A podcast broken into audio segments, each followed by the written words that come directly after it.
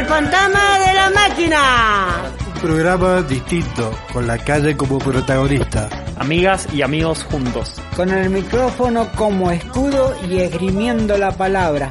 Que la calle no se calle.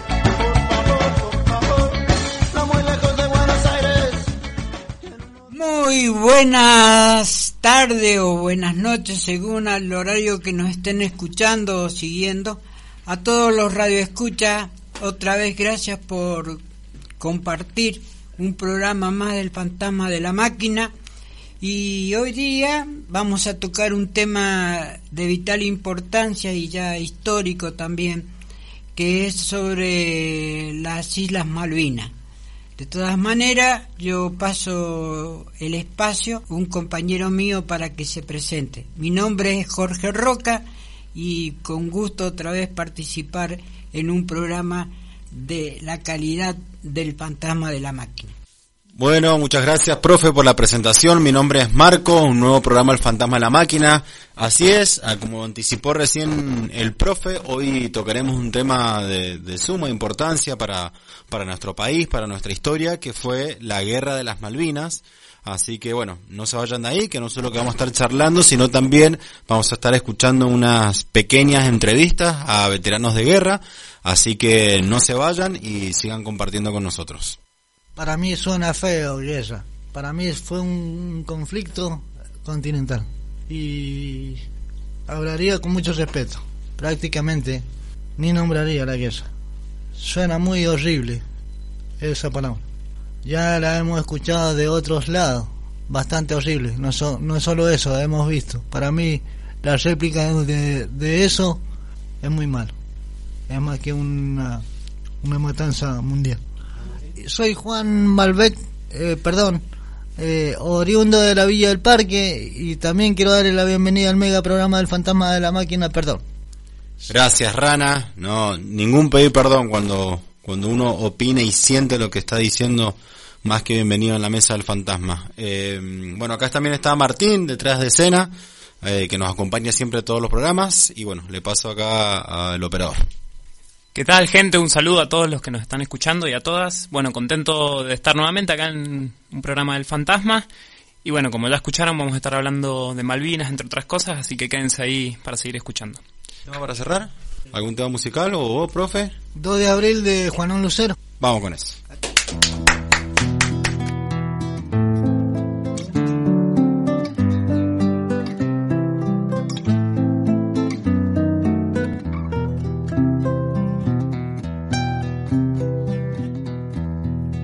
Después de un domingo bravo que se voló con el viento, llegó el maestro de a la escuela cansado y con mucho sueño.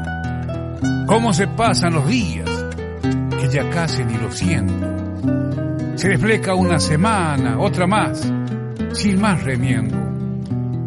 Suena el timbre y más de cuatro le corren carrera al tiempo, porque aquel que llega tarde es media falta de arresto y será una falta entera para el que se quedó durmiendo. El estudio es necesario hasta para ser barrendero. Y hay que golpearle a la entrada que si no se pone feo. Forman fila y la bandera se confunde con el cielo. Y le cantan por ser criolla el alumnado completo. Un canto de patriotismo acunado dentro del pecho. Después silencio. Un silencio profundo como señal de respeto. Saludo a los profesores y derechito para adentro. Alce el tono el profesor y a la vez se pone serio. Hoy el lunes 3 de abril tenían un deber. ¿Y lo han hecho? A ver, a ver Marcelo Gutiérrez pasaca al frente y léelo. Se pone de pie el muchacho y empieza a leer como con miedo. El 2 de abril en mi patria se vuelve rojo misterio y se mancha el almanaque porque es un día muy nuestro, con la sangre de esos hombres que con honor defendieron el suelo de aquellas islas que según dicen es nuestro. Le pido al Dios poderoso que cuide a los que murieron y grito viva la patria en homenaje a ellos. El profesor lo felicita y se siente el chico contento Y uno a uno de la clase su homenaje va leyendo. Y el profesor evalúa, como midiendo el talento. A ver, a ver Gustavo Maciel, mostrarnos qué es lo que has hecho. Queda callado el chico, hijo de padres tamberos, y responde a la insistencia, yo no hice nada, maestro. Hay un silencio de tumba en la sala. ¿Cómo que yo no hice nada, maestro? Si no hizo lo de ver una falta de respeto. Yo soy nuevo en esta escuela y voy a cuidar mi puesto y a nadie voy a permitirle que me ande tomando el pelo. Se larga a llorar Maciel. Se larga a llorar Maciel con la cara entre los dedos. Suena el timbre. Y los demás se van a jugar al recreo. Cae un uno a la libreta. Que le duele hasta el mismo maestro. Que al verlo llorar, que al verlo llorar se le acerca para ofrecerle consuelo. Maciel, Maciel, ¿por qué no hiciste el deber? Contestadme, muchacho. Séme sincero. Y responde el chico entre sollozos y lamentos.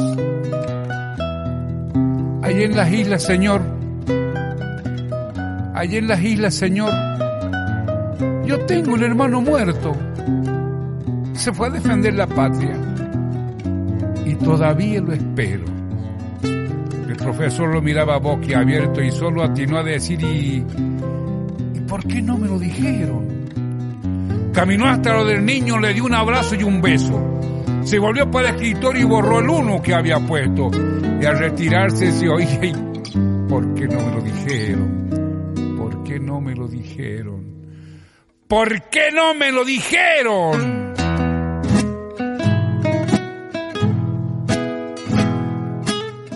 La bandera, la bandera media hasta eternamente de duelo. Busca una explicación por sus hijos que no han vuelto. Yo sé bien que no es justo que a uno le roben el suelo, pero tampoco es justo hacerse matar por ello. Nunca olvidemos que el fin no justifica los medios.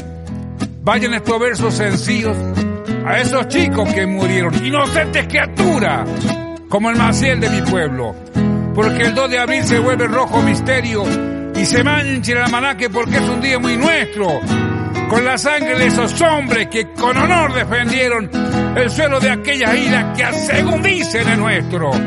Le pido a Dios, le pido a Dios poderoso que cuide a los que murieron y grito viva la patria, viva la patria, en homenaje a las criaturas que por Malvina, por Malvina, su vida dieron.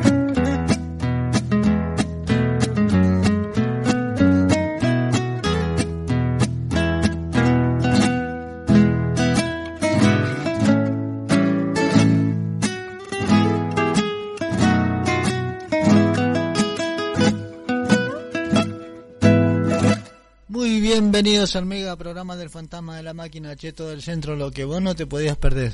En este caso, un planteo, un problema, tal vez sudamericano, el conflicto entre Inglaterra y Argentina. Para mí surgió por un reclamo documental eh, a favor de Inglaterra por zonas de mares de ellos antiguos, una cosa antigua para mí, lo que pasó hace mucho con, con Wilmer Brown, para mí, por ejemplo. Eh, réplicas esas, resentimiento de eso, eso es lo que acarrea la, la guerra, resentimiento, rencor, eh, inmadurez. Gracias, Rana. Eh, por ahí introducir, en, alguna manera, el tema Malvinas Argentinas. Eh, por ahí comentarle a la gente, puede que haya mucha gente que no sepa, por qué el 2 de abril eh, se conmemora eh, este día y fue porque el 2 de abril de 1982 tropas argentinas desembarcaron en las Islas Malvinas con el fin de recuperar la soberanía que en 1833 había sido arrebatada por fuerzas armadas de Gran Bretaña. La realidad, digamos que eh, esta guerra dejó números bastante fuertes, eh, dejó 649 bajas argentinas eh, durante la guerra, digamos, y más de 500 eh, suicidios motivados, digamos, por secuelas y, traumas posguerra. La verdad que son números bastante difíciles de digerir. y la realidad es que ninguna guerra es, digamos, productiva. Hoy por hoy siempre se intentan resolver los conflictos, o creo, en, mi opinión personal, se deberían resolver en una mesa, eh, de forma diplomática. Pero bueno, lamentablemente en esa época ocurrió esto y bueno, muchísimos jóvenes eh, dejaron su vida ahí.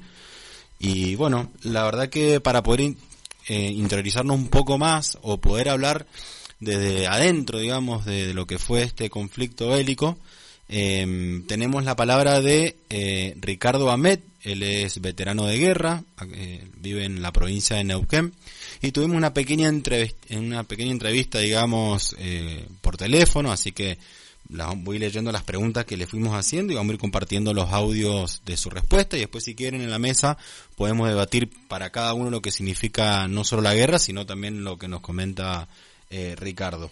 Así que, bueno, yo le hice simplemente cuatro preguntas a, Ricardo, que bueno, voy leyendo uno por uno y también vamos compartiendo los audios. La primera pregunta que le hicimos, que se nos ocurrió con los chicos, es, a 40 años de la guerra, porque bueno, también eso para quien no sepa, eh, ahora el 2 de abril se cumplen 40 años. Internamente, ¿qué te genera hoy Malvinas, no? Después de todo este tiempo. Y la respuesta de Ricardo fue la siguiente. Hola, buenos días a todos. Bueno, internamente Malvinas me genera un montón de cosas, ¿no es cierto? Entre tantas cosas que, que genera, siento que tengo una herida abierta. Yo creo que todos los veteranos tenemos una herida abierta sobre Malvinas. Y Malvinas, a medida que pasa el tiempo, eh, que vamos creciendo, que vamos envejeciendo, cada día duele un poco más. Sí, duele un poco más por los compañeros que dejamos, que eran, eran hijos, hermanos, padres, nietos. Y, y uno cuando llega a esta edad y ya es padre, es abuelo y piensa en los hermanos de la turba que quedaron, eh, genera eso, esa herida abierta. Eh, bueno, esas son las, palabras de Ricardo. Comentar a la gente que Ricardo eh, hace unos años atrás también hicimos, no sé si se acuerdan, que es el famoso turco, que le dicen turco. Eh, tuvimos una, también una entrevista telefónica un poco más extensa, así que Ricardo ya es amigo de la casa del fantasma y un gran abrazo para él.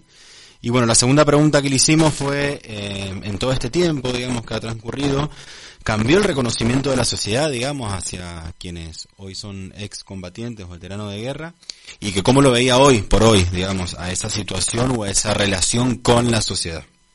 Con respecto al trato de la sociedad hacia nosotros, eh, siempre, siempre fue bueno, siempre nos vio con, con una mirada diferente a la que nos veía el Estado.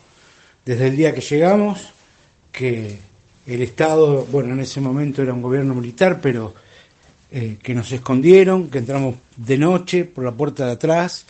Eh, en Puerto Madryn la gente nos recibió con abrazos y, emocionada, pero a, pasar, al pasar el tiempo eh, se profundizó más, se profundizó más. Si bien no tuvimos o yo no sentí el destrato de la sociedad, eh, hoy es, es más profundo, es diferente, es, es otra cosa.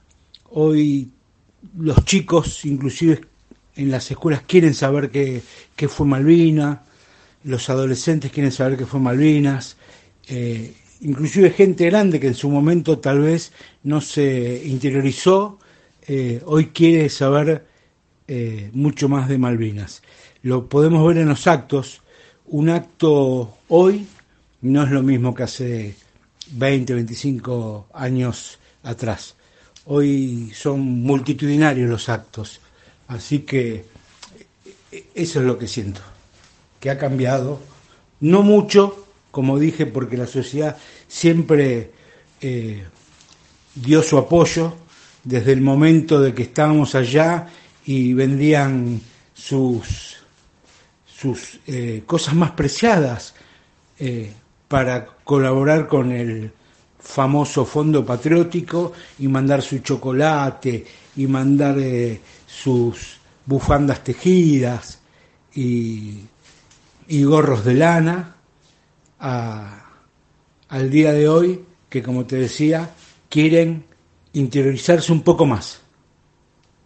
Bueno, y la tercera pregunta que le hicimos es si, bueno, tuvieron la posibilidad de volver en algún momento a las Islas Malvinas luego de, de la guerra, o si tienen pensado volver, porque tal vez no han vuelto, y bueno, ¿qué les genera esta situación? Si, si, eh, o qué les generó en el caso de, de que hayan ido. Sí, a las islas pude volver en el año 2018 porque allá se corría la maratón de las islas y bueno, era el pretexto perfecto para, para poder eh, volver. Pude volver y, agradezco que me haya acompañado un hermano de la vida, Héctor González, eh, que no es veterano de guerra, pero eh, tiene el sentimiento a full malvinero y, y bueno, recorrimos todos los montes donde se combatió y en cada monte donde estuvimos era, era emoción, era pura emoción. Nosotros llegamos un, un sábado y el día lunes fuimos al cementerio de Darwin y nos encontramos que ya habían identificado la mayoría de las, de las tumbas. Eso fue duro porque yo tenía no solamente com- compañeros, dos compañeros ahí que estaban enterrados, el cabo Pleno Quispe y el teniente Ramos, sino que también por el puesto que tenía en Malvinas, yo estuve en recepción y clasificación de heridos del Hospital Militar de Puerto Argentino, eh, y recuerdo y recordaba en ese momento muchos de los nombres de los que había recepcionado y, y estaban sus nombres ahí, estaban eh, sus tumbas con sus nombres y eso me eso me causó mucha mucha emoción realmente. Fue una semana de como dije de muchos muchas muchos sentimientos, mucha mucha emoción, mucho mucho llanto, eh, por momentos mucho dolor, pero bueno, reconfortado porque realmente yo quería volver, tenía que volver, tenía que cerrar ese ese círculo. Bueno, y por último, la última pregunta que, que le hicimos fue, bueno, ¿qué mensaje quería dar, digamos, sobre Malvinas al resto de la sociedad? Y esto fue lo que nos contestó. Y yo a la sociedad lo que le puedo decir con respecto a Malvinas, que Malvinas no tiene que ser solo una efemérides, no tiene que ser solo el recuerdo el 2 de abril. Malvinas tiene que ser todos los días, eh, y sobre todo en las escuelas. Eh, Malvinas se tienen que recuperar por la vía diplomática y los que tienen que, que lograr esa recuperación hoy están en las aulas, ¿verdad? Y por supuesto que tienen, eh, tienen sus armas diferentes a las nuestras. Nosotros llevamos a Malvinas fusiles, cañones, ametralladoras, y ellos esas armas las llevan todos los días en su mochila, que son los libros, son los que van a generar eh, más adelante los que manejan el destino de este país, y son los que tienen que eh, recuperar Malvinas. Porque nosotros ya la mayoría tenemos 60 años. eh, este es un club que no renueva socios. Entonces tenemos que dejar ese legado de que se preocupen para que nuevamente flamee la bandera argentina eh, eh, allá Malvinas, los chicos que hoy están en las aulas. Bueno, muchas gracias a todos por escucharme y les dejo un gran abrazo. Bueno, esa fue eh, la entrevista que le pudimos hacer a Ricardo Med, quien se está sumando, él es un veterano de guerra. Eh, no, él vive en la provincia de Neuquén. Eh, así que bueno, desde ya agradecerle a Ricardo, no solo digamos por su tiempo, sino por abrirse, ¿no? Estos temas que por ahí debe ser bastante complicado hablarlos, pero la verdad que bueno, tiró varios títulos que me quedaron sonando, eh, esto de la concientización, digamos, lo que es Malvina, bueno, un poco hablábamos recién de que basta de guerra, ahora ya tendría que ser todo por la diplomacia, y es interesante lo que dijo de hoy por hoy nuestras armas, digamos, están en los libros, están en los conocimientos de los niños o adolescentes o jóvenes que mañana van a ocupar un puesto político, que mañana van a poder disputar el suelo argentino, así que bueno, desde ya agradecerle a Ricardo por su tiempo, y bueno, en realidad vamos a, a un pequeño cortecito, para poder seguir debatiendo sobre las Islas Malvinas. Ahí llegó la Cristi, también llegó Ale, una gran amiga de acá de la casa, así que eh, nos vamos un cortecito con un tema y enseguida volvemos.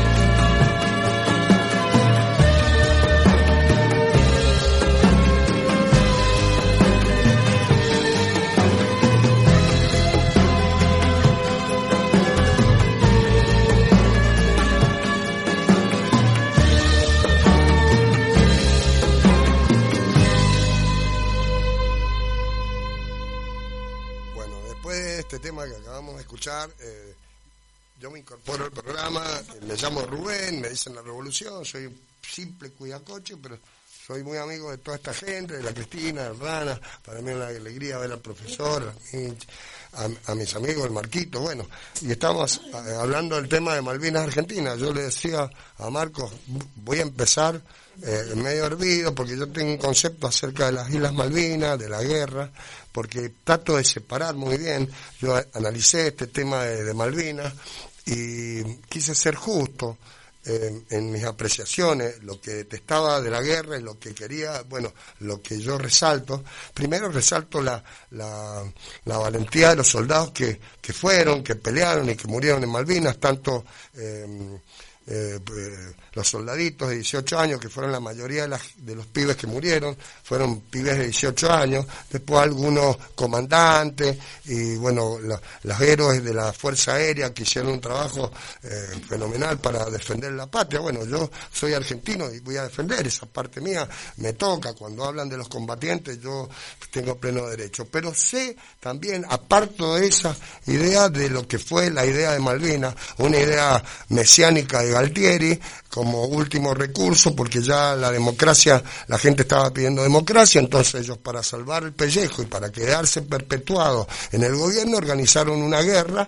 se organizaron los comandantes y dijeron, bueno, ¿qué vamos a hacer, hermano? Porque cada vez la Plaza de Mayo está más llena de obreros, ya habían matado acá en Mendoza a, a Benedicto Ortiz, acá cerca, a Benedicto Ortiz lo mataron acá, antes de Malvinas, ya se le venía la pesada porque ya estaban matando sindicalistas, la gente no los quería más porque eran unos terribles criminales, eh, ya la gente quería democracia, ya Alfonsino había empezado a hablar, y bueno, se, mm, para, para aquietar la situación y para perpetuarse, ellos organizaron una guerra mesiánica sin sentido, eh, mal hecha, eh, está bien, la causa es buena, pero los modos en los que lo utilizaron pésimo, porque se podía, eh, se podía tomar las Malvinas en cierta manera tres soldados, o cinco, un, comandante eh, y tres sargentos. Yo estudié eso, ¿eh? Podían meterse y un comando de 100 chabones y meterse y mat- qué sé yo, y, y poner las Malvinas y los Kelper no estaban ni armados, podían hacer eso y simbolizar de que ellos habían tomado Malvinas. No, organizar un ejército de pendejos, de pibes jovencitos de 18 años, todos mandados que venían de hacer servicio militar. Imagínate, los que fueron a Malvinas estuvieron obligados por el Estado estuvieron obligados por el Estado, la nación, para defender una causa que está bien, eh, es justa, puede ser, nosotros, pero habían métodos pacifistas como para lograrla. Por ejemplo, tomarla simbólicamente y después arbitrar como, eh, como arbitraron, porque el señor Hay, que era el canciller de los Estados Unidos, habló con, con, Costa Méndez, que era embajador de Argentina y de Inglaterra, y les dijo, nosotros le ofrecemos a ustedes, le dijo a Costa Méndez, eh, que se, eh, estén las dos banderas, la, inglesa y la argentina en Malvinas, y que de pronto eh, ya empiecen a comercializar, puedan entrar a comprar a los Kelper, que eran ingleses, dulce de leche, que se incorporen a, a- entrar a vender, eh, que, que se se argentinizara, y en unos años las Malvinas podían ser, mirá la propuesta de los ingleses, era, era fantástica, porque podían hacerlo, no, este chabón se le dijo, no, vamos a la guerra, y bueno, nos costó muchísimo, muchísimos pibes muertos, eh, una guerra innecesaria, vuelvo a repetir, y para mí es espantoso. Chao. Este, ninguna guerra tiene beneficio. En la historia se ha comprobado que en las guerras no hay ni ganadores ni perdedores, porque es mucha la destrucción, no solamente del territorio, sino la, la cantidad de gente que muere y que al fin de todo eh, muere sin, sin razón, porque no se recuperan las cosas que uno realmente pretende y ponen en juego familias, hijos, y eso no, no es para nada bueno. Pero sí existe la diplomacia. Y en el caso de las Islas Malvinas, desde el año 1833, en la época que gobernaba Rosas, que supo llevar la situación del reclamo de las Malvinas en forma diplomática.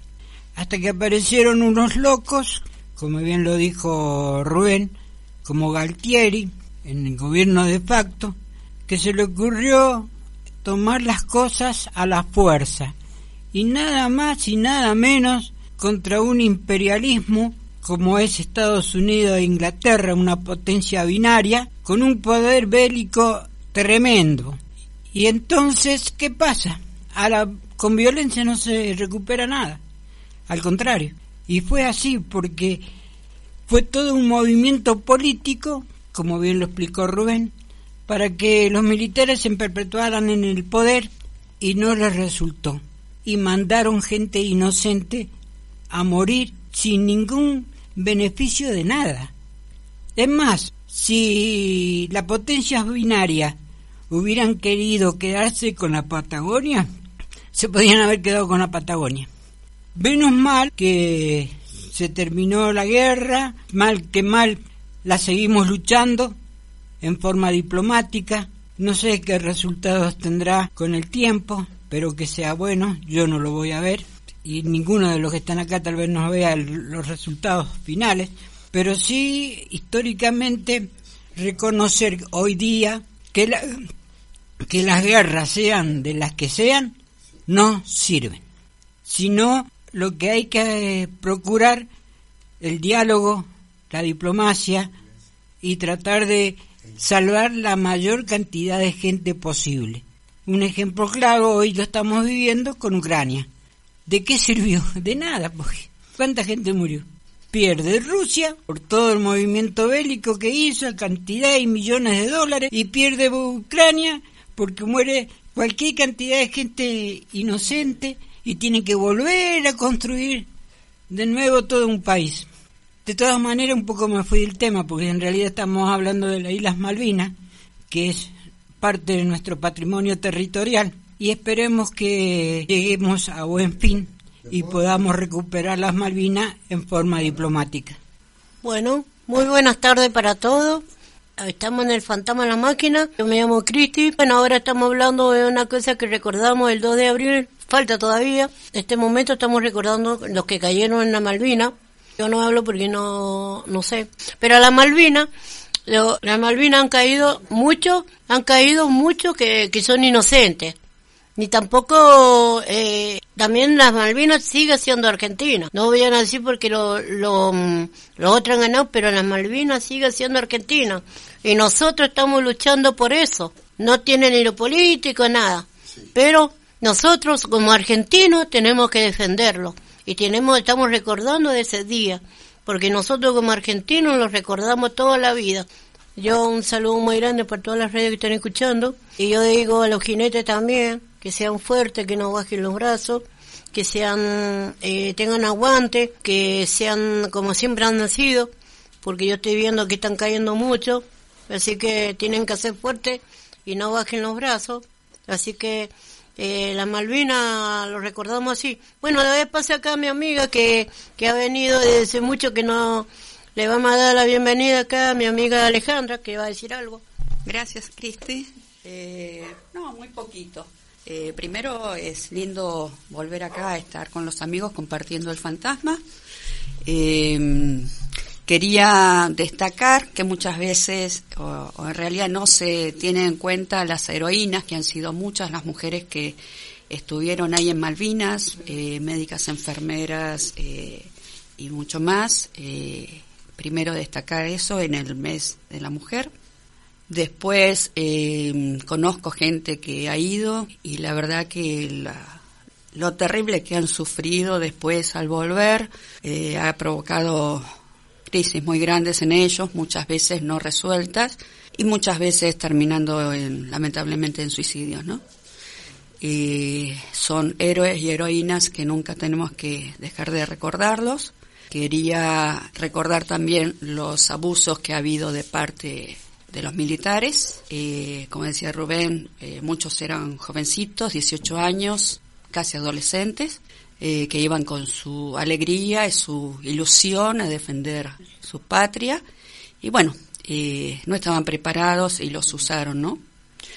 Recordarlos a ellos y recordar también que el país acompañó, mucha gente se ofreció, eh, con donaciones, oraciones de muchas maneras y lamentablemente la viveza del argentino ha estado presente también porque muchas de esas donaciones no llegaron a destino, porque esa parte de argentinos que ha estado y sigue estando es la que no permite que el país avance, ¿no? Eso nada más. También para terminar, hablo de, sí, de sí que los ingleses no la bombardearon, porque había un plan de- del ejército inglés, era de bombardear Buenos Aires y bombardear, empezar a bombardear el continente para, para ganar terreno en el sur. Decir que, bueno, por decisión de la reina madre, dijo, bueno, vamos a abortar la operación, decir que la reina madre intervino entre el general y Margaret Thatcher, porque Margaret Thatcher iba por más, pero la reina madre, que es de la corona también, lo impidió. Bueno, le damos gracias a la madre, a la reina madre que decidieron no bombardear, imagínate si hubieran bombardeado Buenos Aires, un desastre, fueron unos criminales. El, el, el, el, el abogado Rottenberg, Rosenberg, Rottenberg, algo así, eh, es, no me acuerdo muy bien, en, eh, le hizo un juicio militar, como abogado militar le hizo un juicio militar y dijo, le dijo a Alfonsín, a este tipo, a Galtieri, hay que meterlo en una, en una plaza y fusilarlo porque se considera traición a la patria. Y los militares lo condenaron en juicio militar a e- ejecución. Y Alfonsín, el maricón de Alfonsín, le dijo, de ninguna manera no lo vamos a hacer. Pero debió Galtieri haber sido fusilado por traidor, por haber hecho una cosa mesiánica y haber, de, haber, haber des- desplegado semejante ejército de pibes inoperantes sabiendo que los ingleses son unos capos en la guerra y utilizan profesionales. No murió ningún general, tenía, Astiz ni se presentó, el caradura de Astiz ni estuvo en Malvinas. Eh, el rico ese que habla rico tampoco estuvo en Malvinas. Estuvieron ahí en los botes y se tomaron, cuando empezó el bombardeo se tomaron el palo. ¿Vos podés creer que se tomaron el palo? Se fueron. Debieron haber sido ejecutados por una guerra totalmente innecesaria. Bueno, ahora vamos a escuchar una vez de que Fernando ha mandado un horario, sí que vamos a escuchar ahora.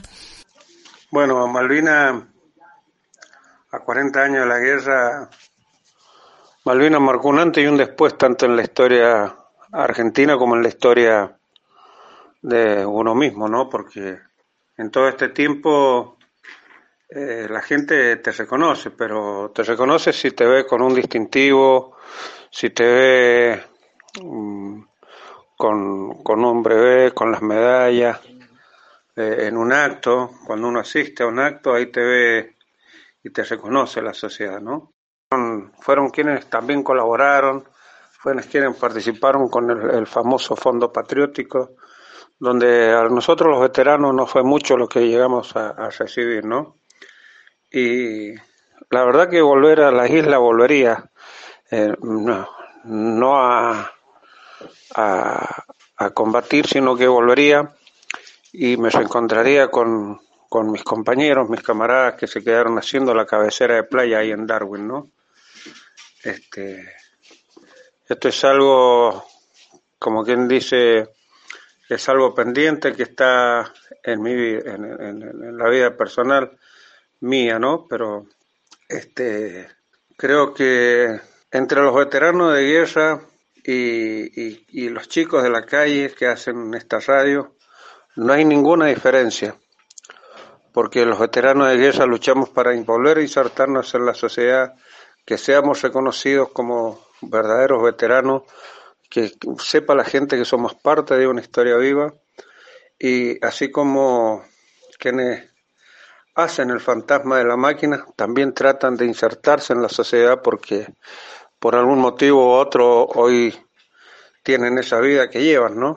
Así que bueno, eh, vaya para ellos también este un, un saludo y, muchas gracias por hacerme participar eh, en, en su radio. Lamento no poder estar junto a ustedes, pero es un eh, es un gusto por lo menos grabar esto y enviárselos y decirles que este la causa Malvina va a terminar el día que muera el último veterano de guerra.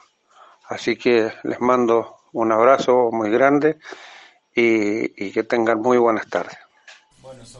Mensajito que nos mandó Fernando. Muchísimas gracias Fernando por haberte sumado a la propuesta. Eh, él es también veterano de guerra de acá de la provincia de Mendoza. Así que un fuerte abrazo a Fernando y a todos los veteranos de guerra de, de nuestro país. Vamos a un pequeño cortecito y enseguida volvemos. Cristi, ¿te querés pedir algún tema? ¿Tenés Sí. algún tema? Gracias Fernando por mandarlo ese audio, te lo dice Cristi. Yo también recuerdo a muchos acá en Mendoza que hay muchos veteranos que han ido a la Malvina, así que y jovencitos que han perdido una pierna, una mano, pero siempre lo que recuerdo. Y esto es para todos los veteranos. Eh, el nuevo de, de Malvina, ese que, que canta el, el Gieco, creo que canta, ¿no? El nuevo. ¿No es Gieco? Sí, el Bueno. nuevo que canta, que salió. Vamos con eso. sentado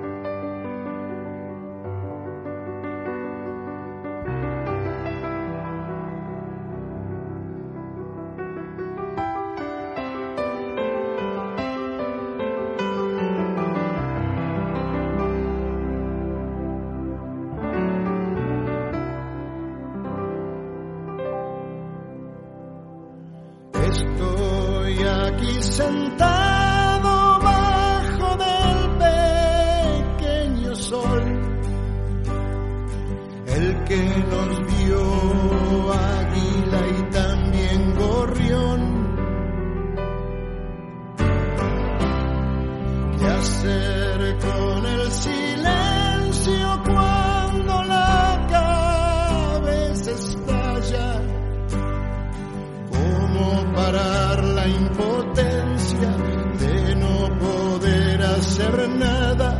Porque querer matar a tus hijos es para que duela años la sangre.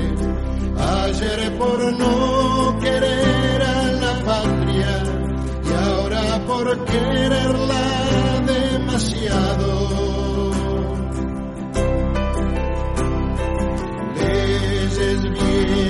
Más genocidas, mal presagio para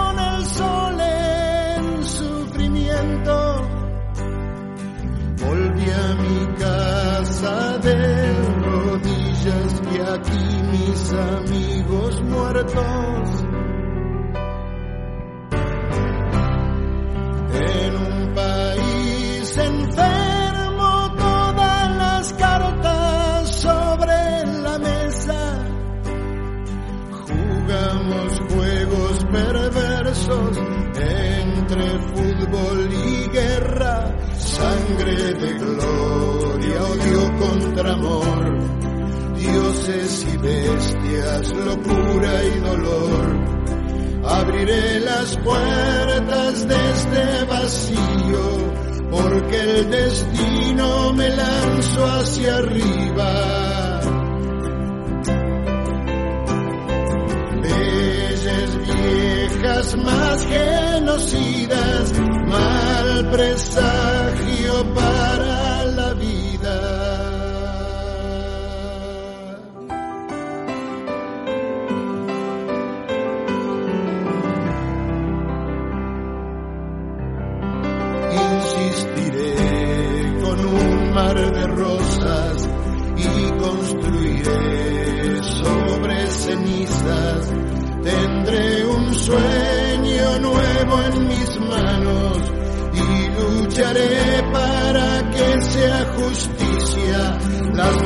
mejillas de mis hijos en mis labios y encontrar en sus ojos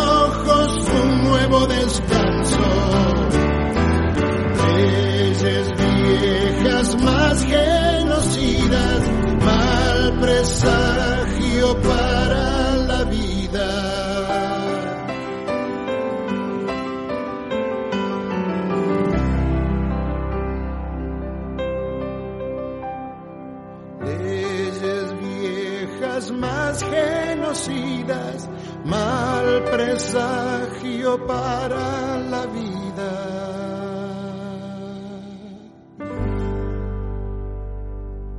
Bueno, después de este tema que escuchamos, eh, llegamos al último bloque. eh, vamos a tratar de disipar la energía que implica Malvinas, que es como un nubarrón triste, 1981, creo que fue en 82, eh, neblina, muerte, mm, generales eh, que no se hicieron cargo. Bueno, eh, eso tratémoslo de dejar eh, y empecemos el cuarto bloque que vamos a hablar un poquito de música. Yo prometí, le prometí a, a Dieguito, que está en el cielo, que iba a hablar de bandas que a él, eh, ejemplo, le gustaban, que yo sé muy bien porque coincidíamos. Eh, él me estaba hablando de una eh, eh, Sgt. Pepper, creo que cumple años, en no sé cuántos, se hizo en el 60 y 67, qué sé yo, como 50 años. Bueno, ese disco, quieras o no, es, marca un, un, un quiebre dentro de la banda, no sé si musicalmente, porque ya en Revolver ellos habían cambiado, ya se habían juntado con Dylan y Dylan le había dicho que se dejara de hacer canciones bobas y que no fueran tan frívolos y empezaran con algún sentido hablando de cosas profundas. Entonces a Lennon eso lo tocó, se lo dijo Bob Dylan, eh, que era para él Dios, ¿no? Bob Dylan era un referente muy grande de Lennon. Y bueno, fueron cambiando, la banda fue en Revolver, ya empieza con hablando de help, socorro, la sociedad nos está haciendo bolsa. Eh, empezó a, a, a, meter letras, eran más comprometidas, de amor. Eh, la banda ya en Revolver en realidad Revolver el que marca un quiebre, ya empiezan a hacer cosas, eh, ya dejan de hacer rock and roll, rockabilly, eh, ya dejan de ponerse, eh, de ser los cuatro fantásticos y empiezan a delinear lo que va a ser la banda, porque es una de las bandas que fue cambiando de un disco a otro tremendamente. Bueno, Sgt. Pepper también es, se vende en el mundo de la psicodelia. ellos, al, meterse en ese disco, se venden en el mundo. lo hicieron en 1967 o 68. 67 me parece. Y se meten dentro de la psicodelia, es el primer disco psicodélico. En realidad Pink Floyd había hecho un disco anterior a Pepper que se llama El flautista en la alborada. Sid Barrett como que les gana a ellos en la psicodelia porque hace un disco antes que los Beatles, psicodélico, bueno. Pero Sgt. Pepper marca un antes y un después, sí, ya te dejo, de la banda, eh, un disco eh, en la cual mete orquesta sinfónica, eh, ya dejan de tocar tanto rock and roll y se mete en el mundo, vuelvo a repetir, el lisérgico, Lennon empieza a tomar ácido, eh, McCartney también empiezan a tomar ácido, ya se les mete el, el, gurú Maskaraji, ya los invitó a, a, la India, se fueron a la India a fumanchar todo, estaban muy lisérgicos. Los Rolling Stones, un grupo extraordinario mundial, eh, sacó un tema, un tema especial en un ataque, el de los estadounidenses contra los vietnamitas. Pain in Black, píntalo de negro. Eso sentía el que atacaba en ese momento. A la madrugada fue el ataque. Un detalle, algo, algo como casi parecido a lo que nos pasó a nosotros. Piropearon a la muerte los vietnamitas. Lo que hicimos nosotros tranquilamente junto con Galtieri y sus secuaces. Temón, temón mundial de los Rolling Stones no me acuerdo ese disco, los Rolling en la misma época ya no sabían qué hacer, porque estos se habían metido a hacer música, bueno, los Rolling también tuvieron que cambiar, acuérdate que los, los, Rolling Stones fueron cambiando a medida que los Beatles, cuando los Rolling Stones, los Beatles hacían un disco, los Rolling tenían que hacer un disco mejor. Pasó lo mismo con Oasis y Blur.